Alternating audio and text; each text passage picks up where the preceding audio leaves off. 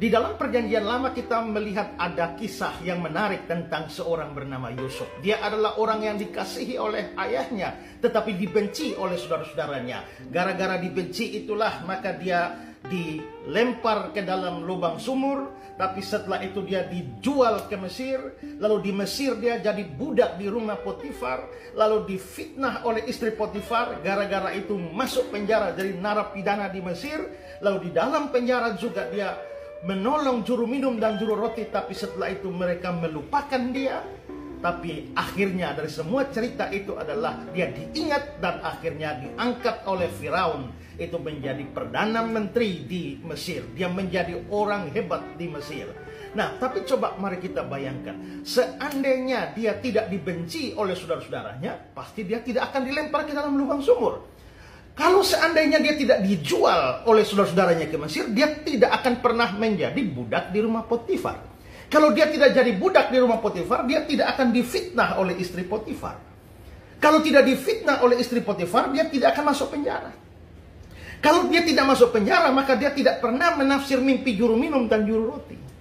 Nah, tapi karena semua itu terjadi, pada akhirnya dia bisa tafsir mimpi Firaun, sehingga akhirnya dia diangkat menjadi Perdana Menteri di Mesir.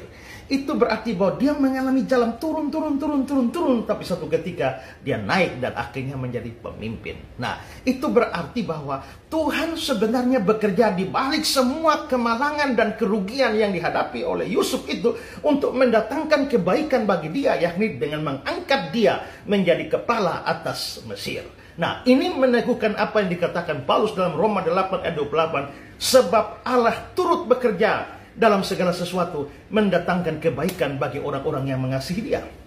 Orang mengasihi dia ini adalah orang percaya. Itu berarti ada janji Tuhan bahwa untuk orang-orang percaya dia selalu merancangkan kebaikan. Tapi merancangkan kebaikan tidak berarti bahwa yang dialami oleh orang Kristen hanya baik-baik melulu. Tidak ada saatnya atau Tuhan bisa mengizinkan kita mengalami kerugian, malapetaka, difitnah, ditipu, bangkrut dan lain sebagainya. Tapi ujung dari semua itu pasti adalah kebaikan. Itulah sebabnya kita memang bisa saja mengalami hal-hal buruk, tapi kenapa kita disuruh bersyukur dalam segala sesuatu, termasuk dalam hal buruk? Karena sekalipun hal buruk sedang kita alami, tapi ujung sana itu pasti adalah kebaikan. Tuhan pakai semua itu.